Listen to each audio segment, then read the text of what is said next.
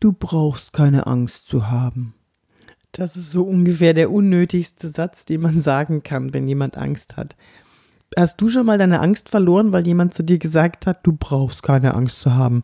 Ah, okay, brauche ich nicht. Na gut, dann habe ich keine Angst. Naja, das so funktioniert es nicht. Heute in dieser Folge geht es auf besonderen Wunsch eines zu ein, jemand, der mir eine Mail geschrieben hat, an office.yvonnebark.de übrigens, da könnt ihr gerne eure Themen, Wünsche oder Ideen, alles was Wirkung betrifft, schreiben.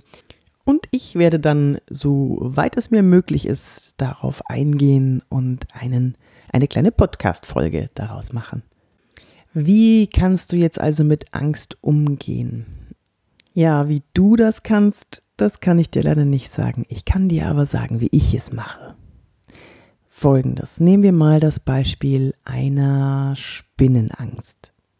Ich habe jetzt persönlich keine Spinnenangst, aber die ist wohl am weitesten verbreitet.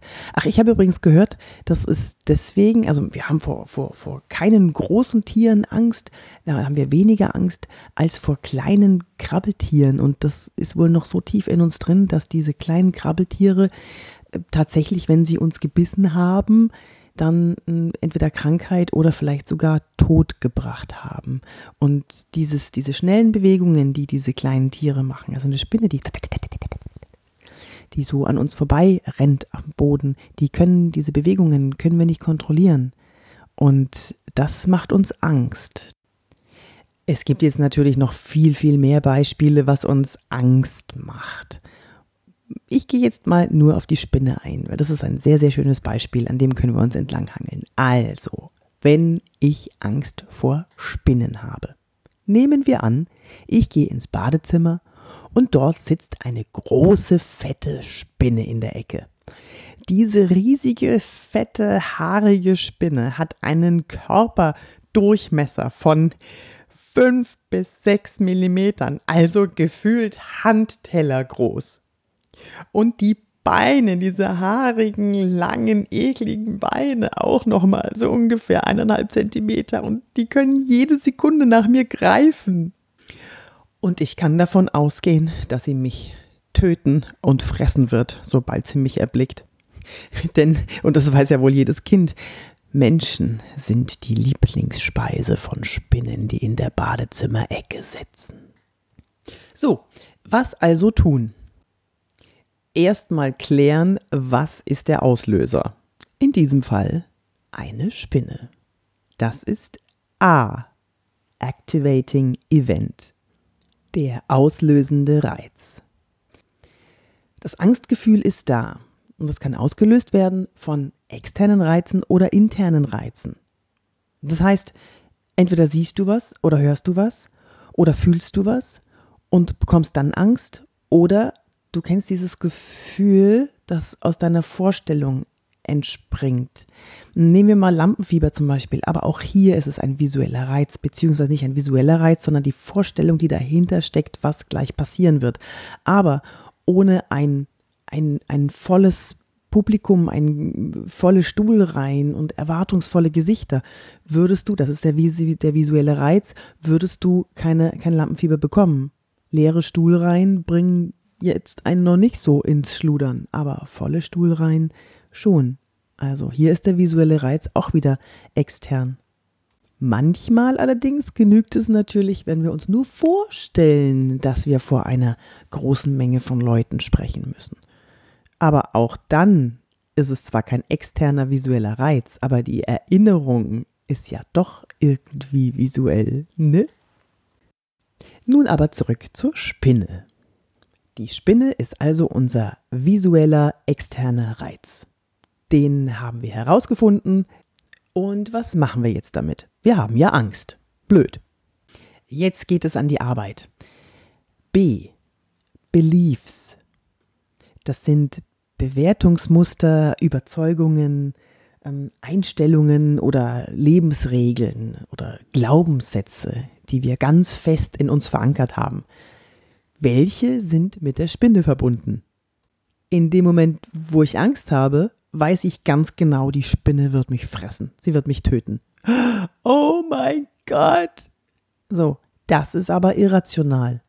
Denn auf der anderen Seite, die rationale Bewertung wäre, kann dieses kleine, fuzzi, haarige, naja gut, hübsch ist es nicht, Ding mich tatsächlich fressen. Irrational betrachtet, ja, auf jeden Fall. Ra äh, rational betrachtet, in, nein, das geht nicht.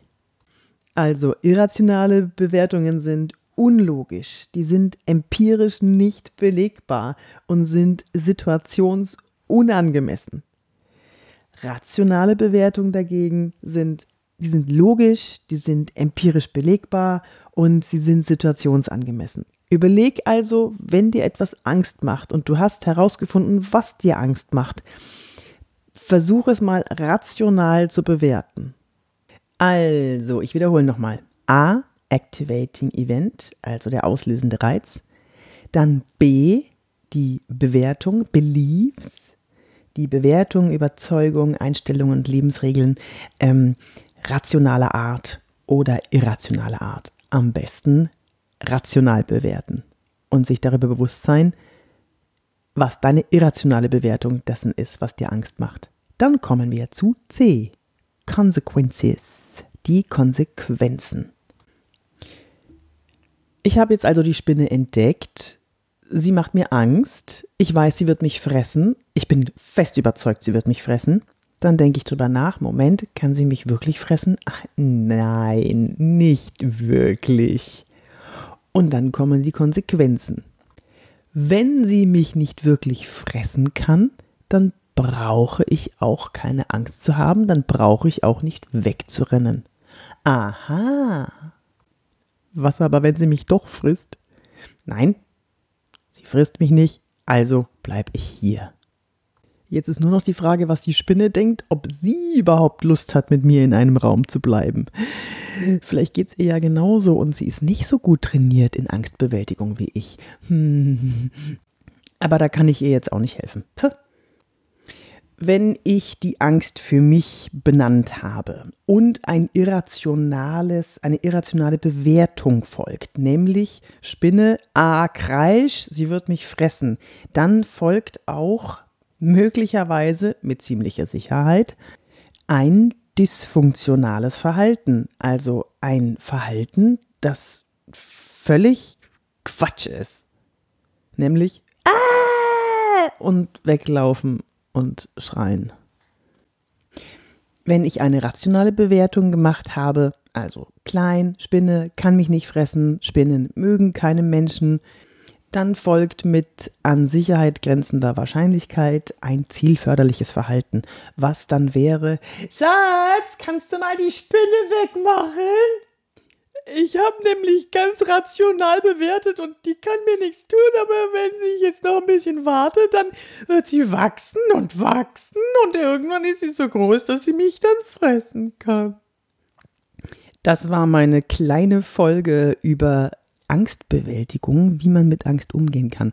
Das mag jetzt vielleicht ein bisschen unterhaltsam und witzig gewesen sein, aber es geht im Kern doch tatsächlich darum, erstmal wahrzunehmen, was macht mir hier gerade Angst, dann zu überlegen, was sind meine irrationalen, irrationalen Bewertungen dazu und was ist denn tatsächlich Fakt? Gibt es tatsächlich irgendwas, was mir beweist oder was, was faktisch dahinter steht, dass ich Angst haben muss? Und wenn wir mal ganz ehrlich zu uns sind, es gibt heutzutage keine Säbelzahntiger mehr. Ich habe zumindest schon lange keinen mehr gesehen. Es gibt kaum etwas, wovor wir, wovor wir wirklich Angst haben sollten, müssten.